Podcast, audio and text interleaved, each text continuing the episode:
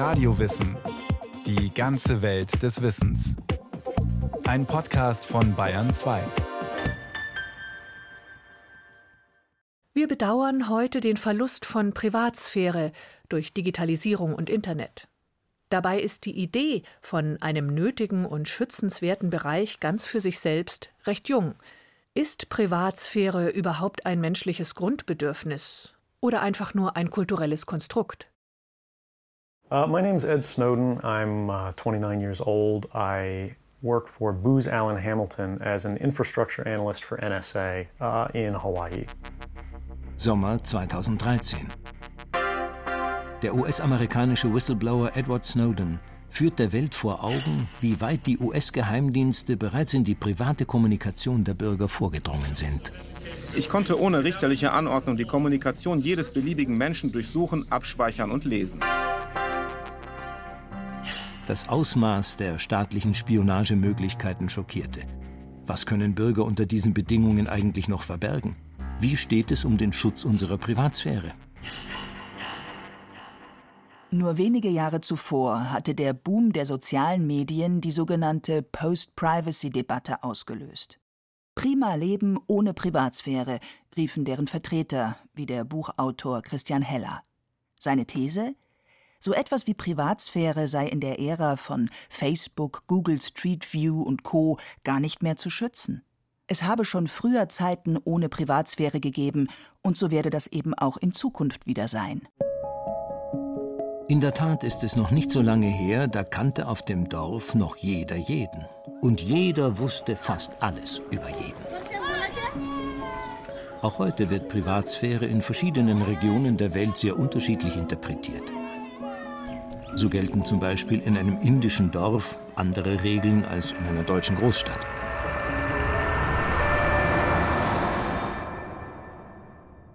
Generell verstehen sich Menschen in Asien viel stärker als Teil einer Gemeinschaft, einer Familie, eines Clans, eines Kollektivs, als wir das hierzulande tun.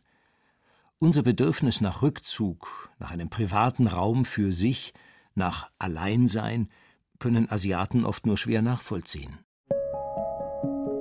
Gibt es also überhaupt ein menschliches Grundbedürfnis nach Privatsphäre oder ist Privatsphäre ein kulturelles Konstrukt? Und wie lange lässt sich diese Idee schon nachweisen? Historiker haben darauf keine einfachen Antworten. Sie sagen, dass Privatsphäre historisch wandelbar ist und überhaupt ein sehr vages Konzept. Rudolf Schlögel, Professor für neuere Geschichte an der Universität Konstanz, hält schon allein die Unterscheidung zwischen Privatsphäre und Öffentlichkeit für problematisch.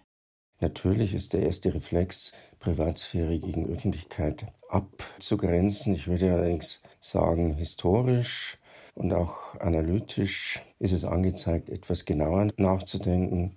Und dann sieht man sehr schnell, dass es eigentlich um die Frage geht, was wird an Verhaltensweisen von Gesellschaft beobachtet, reglementiert und kontrolliert. Und zwar nicht einfach so, sondern weil es für Strukturen und Ordnungsbildung in der Gesellschaft wichtig ist. Deshalb hat der Mensch wohl schon sehr früh in seiner Geschichte bestimmte Bereiche des Lebens als privat verstanden.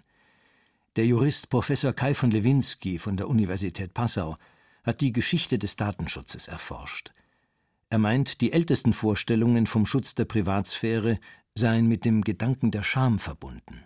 Wir Menschen unterscheiden uns von den Tieren, dass wir uns schämen, insbesondere, dass wir uns schämen, wenn wir nackt sind. Und es ist bemerkenswert, dass alle Menschen gemein haben, dass sie sich fürs Nacktsein schämen, dass wir aber ganz unterschiedliche Konzepte davon haben, wann wir nackt sind. Es gibt in Südamerika Ureinwohner, die haben gerade mal irgendeinen besseren Bindfaden um die Hüften. Also nach unserem Verständnis sind die vollkommen nackt. Die fühlen sich aber erst nackt, wenn sie diesen Bindfaden nicht mehr haben. Eine Muslima fühlt sich nackt oder jedenfalls nicht vollständig angekleidet, wenn sie kein Kopftuch äh, hat. Dieses frühe Gefühl des Privaten als etwas Schützenswerten bezog sich aber auf die direkte Umgebung eines Menschen, weniger auf ein Abgrenzungsbedürfnis gegenüber einer höheren Macht wie dem Staat. Der Historiker Dr. Henry Heidmann Gordon erforscht an der Ludwig-Maximilians-Universität München das Thema Geheimnisse im antiken Rom. Nach seiner Erkenntnis hat es dort bereits eine rechtliche Unterscheidung zwischen öffentlicher und privater Sphäre gegeben. Das findet sich in Begriffen wie Publicus und Privatus. Aber eine Privatsphäre in unserem Sinne, wo Individuen ihre Persönlichkeit entfalten können, sieht der Historiker in den Texten der römischen Antike nicht belegt. Unser Verständnis eines Individuums, das eine Innerlichkeit hat, das also sich da schlicht dadurch auszeichnet, dass es Geheimnisse haben kann, dass es sich zurückhalten kann, dass es etwas, einen Bereich gibt, der sakrosankt ist, den der Staat nicht tangieren darf, den andere Menschen nicht tangieren dürfen. Diesen Unterschied greift man reflexiv kaum, würde ich sagen. Allerhöchstens in der Philosophie. Aber der dominante Verhältnis in der Philosophie ist das des relativen, des sozialen Individuums, das eingebunden ist in eine Gemeinschaft und es geht darum, sich in dieser Gemeinschaft möglichst gut zu verhalten für die Gemeinschaft. Ne? Und nicht darum, irgendwie das Individuum zu schützen vor der Gemeinschaft. Das ist ein völlig vernachlässigter Aspekt in der Antike, würde ich sagen. In den Anfängen des Gemeinwesens wollte der Mensch eher zur Gemeinschaft gehören, als sich von ihr zurückzuziehen. Außerdem waren schon die äußeren Bedingungen schlecht für die Ausbildung von Privatsphäre. Ein eigenes Zimmer hatten, wenn, dann nur die besser situierten. Die ärmeren Teile der Bevölkerung im antiken Rom, etwa auch Soldaten, konnten sich gerade in den Städten überhaupt nicht zurückziehen. Paradoxerweise fanden diese Menschen private Räume eher in der Öffentlichkeit, beispielsweise in der Taverne oder im Bordell. Die Schönen und Reichen in ihren Villen und Häusern mussten, ähnlich wie heute, immer befürchten, ins öffentliche Gerede zu kommen.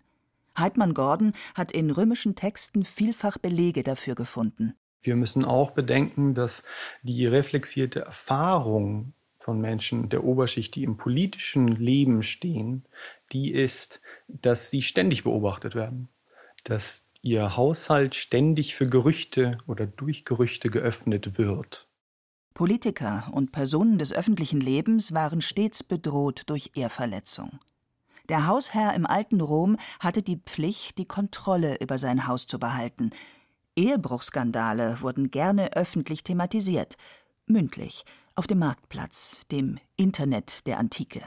Interessant ist aber auch, dass schon in der Antike die ersten Berufe mit Geheimhaltungsregeln entstanden. So schwor 400 vor Christus der Arzt Hippokrates seinen berühmten Eid, nicht weiter zu erzählen, was er bei der Behandlung von Menschen sieht und hört. Etwa zur gleichen Zeit lehnte dagegen ein griechischer Philosoph namens Diogenes jegliche Privatsphäre für sich ab.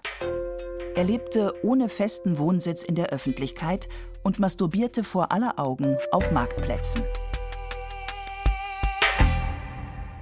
Privatsphäre ist also in der Tat auslegbar und schwer zu definieren. Im antiken Rom ist für den Historiker Heidmann Gordon aber vor allem diese Tatsache relevant. Dass ein antiker Staat natürlich im Gegensatz zu unseren relativ starken Staaten weder die technischen noch die einfach personellen Mittel hat, um irgendwie in die Privatsphäre in unserem Sinne einzugreifen. Also das ist ein völlig neuzeitliches Phänomen. Der Staat ist rein reaktiv, der reagiert höchstens auf Eigeninitiative von Bürgern. Auch aufgrund dessen ist dieses soziale Netzwerk so entscheidend für das Verständnis antiker Gesellschaften, dass man sich eben auch gegenseitig überwacht. Zwar hatte der Staat im antiken Rom bereits bürokratische Strukturen, er besaß erste Datensammlungen über seine Bürger, aber im Mittelalter gerieten diese Dinge wieder in Vergessenheit, erklärt der Jurist Kai von Lewinsky. Das ist eine Besonderheit des Mittelalters, dass sie eben anders als in der Antike bei den Römern, die sehr viel bürokratischer waren, also Dinge verschriftlicht hatten, war das Mittelalter durch sogenannte personale Herrschaftsbeziehungen verbunden. Das kennt man mit dem Lehnsystem. Man hatte einen oben, man hatte ein paar unter sich und jeder kannte jeden. Und weil man alle persönlich kennen musste, gab es so etwas wie ich bin gegenüber den anderen vollkommen abgeschlossen, als Grundmodus nicht. Auch die Wohnverhältnisse im Mittelalter ließen wenig Privatsphäre zu. Menschen schliefen zusammen in einem Raum, teils auch mit ihren Tieren. Das Leben war bestimmt durch persönliche Beziehungen zur Obrigkeit und natürlich zur Kirche.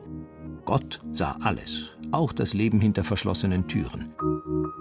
Seine Kontrolle war allgegenwärtig, als Idee von Sünde und Verdammnis in den Köpfen der Menschen.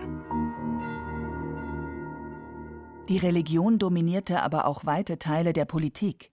In der Epoche nach 1500 begann in Europa die Zeit der religiösen Glaubenskriege mit dem Dreißigjährigen Krieg als schrecklichem Höhepunkt.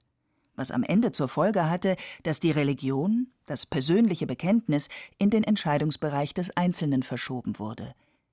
Diese Entwicklung hin zu religiöser Pluralität hat nach Ansicht des Historikers Schlögel viel zur Abgrenzung privater Sozialräume beigetragen. Das sind Prozesse, die beginnen im 17. Jahrhundert in Reaktion eben auf die schweren Konflikte, die religiös motiviert waren. Man erkennt dabei, dass der absolute Wahrheitsanspruch von Konfessionen auch für den Staat nur gewaltsam zu lösen ist.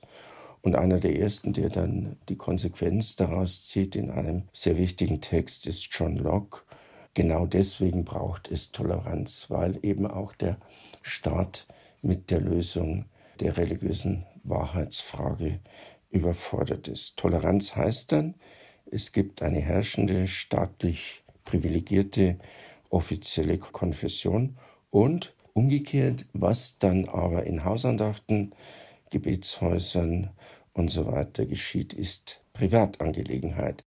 Das Spektrum reicht hier dann von den pietistischen Konventikeln bis zu den Gebetshäusern der Puritaner.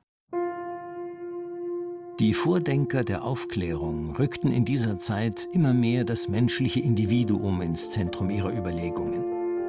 Der französische Philosoph und Naturwissenschaftler René Descartes entwickelte im 17. Jahrhundert seine Idee vom denkenden Menschen. Cogito ergo sum. Ich denke, also bin ich eine der Grundlagen des modernen Individualismus.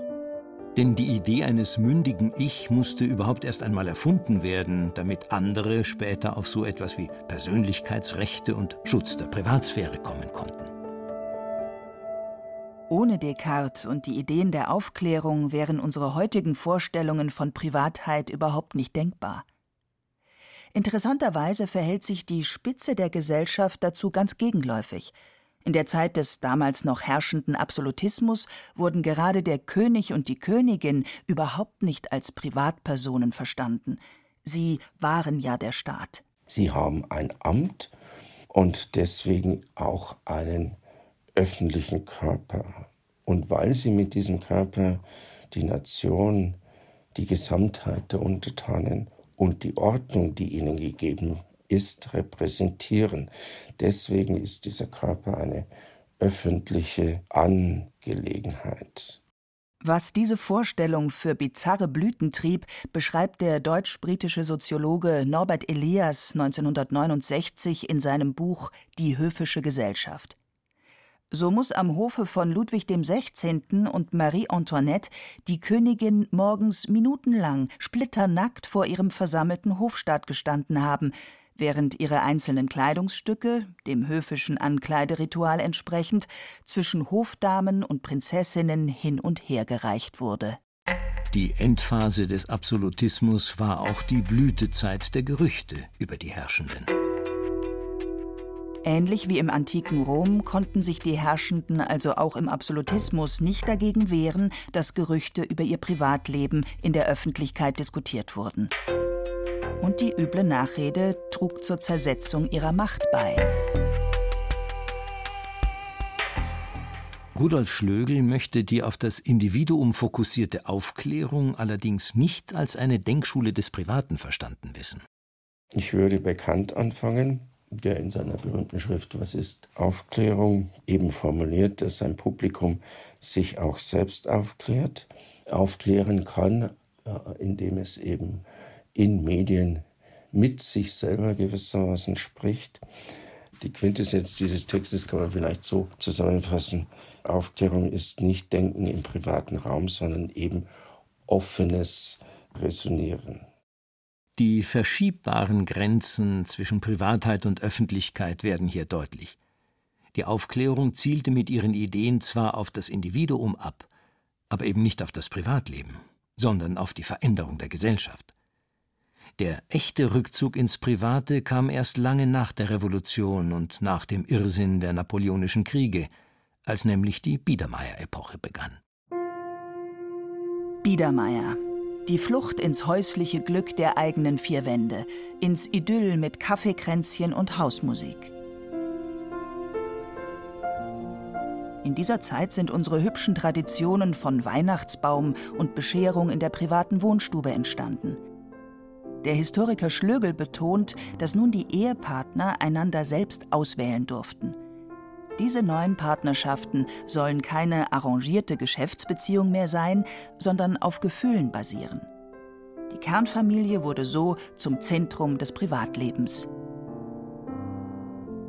Ehe und Familie sind jetzt dann in der ersten Hälfte des 19. Jahrhunderts Einrichtungen, die Personen, die die Beteiligten sehr stark in Anspruch nehmen, weil sie eben von den Beteiligten verlangen, dass Emotionen, Leidenschaften und Achtung einander entgegengebracht wird. Und deswegen würde ich das Biedermeier dann eher als eine Fassade begreifen, die es braucht, um dieses anstrengende Konstrukt dann auch auszuhalten. Das heißt, die Familie wird auch an der Stelle als ein Hort der Privatheit greifbar, die zeigt, dass diese Privatheit in der modernen Gesellschaft gesellschaftlich konstruiert ist. Die Privatheit als gesellschaftliches Konstrukt, diese Sichtweise legt nahe, dass die beiden Bereiche Privatsphäre und Gesellschaft zwingend voneinander abhängen, dass die Gesellschaft festlegt, was hier und jetzt nun eigentlich privat ist. Unser heutiges Bild vom Schutz der Privatsphäre bezieht sich sehr stark auf die Abgrenzung vom Staat oder anderen mächtigen Akteuren wie die großen Internetkonzerne.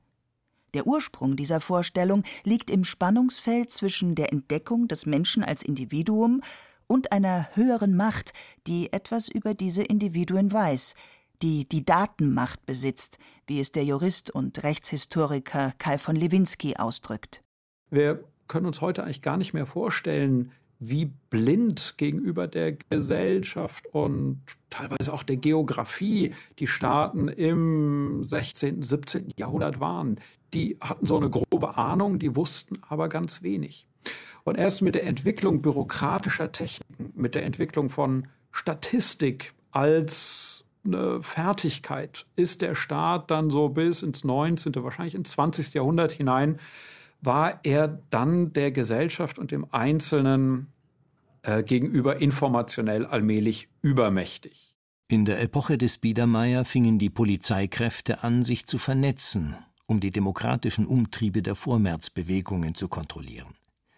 Gleichzeitig finden sich in den ersten Verfassungen in den deutschen Ländern dieser Zeit aber auch schon der Schutz der Wohnung vor Durchsuchungen und das Briefgeheimnis verbirgt.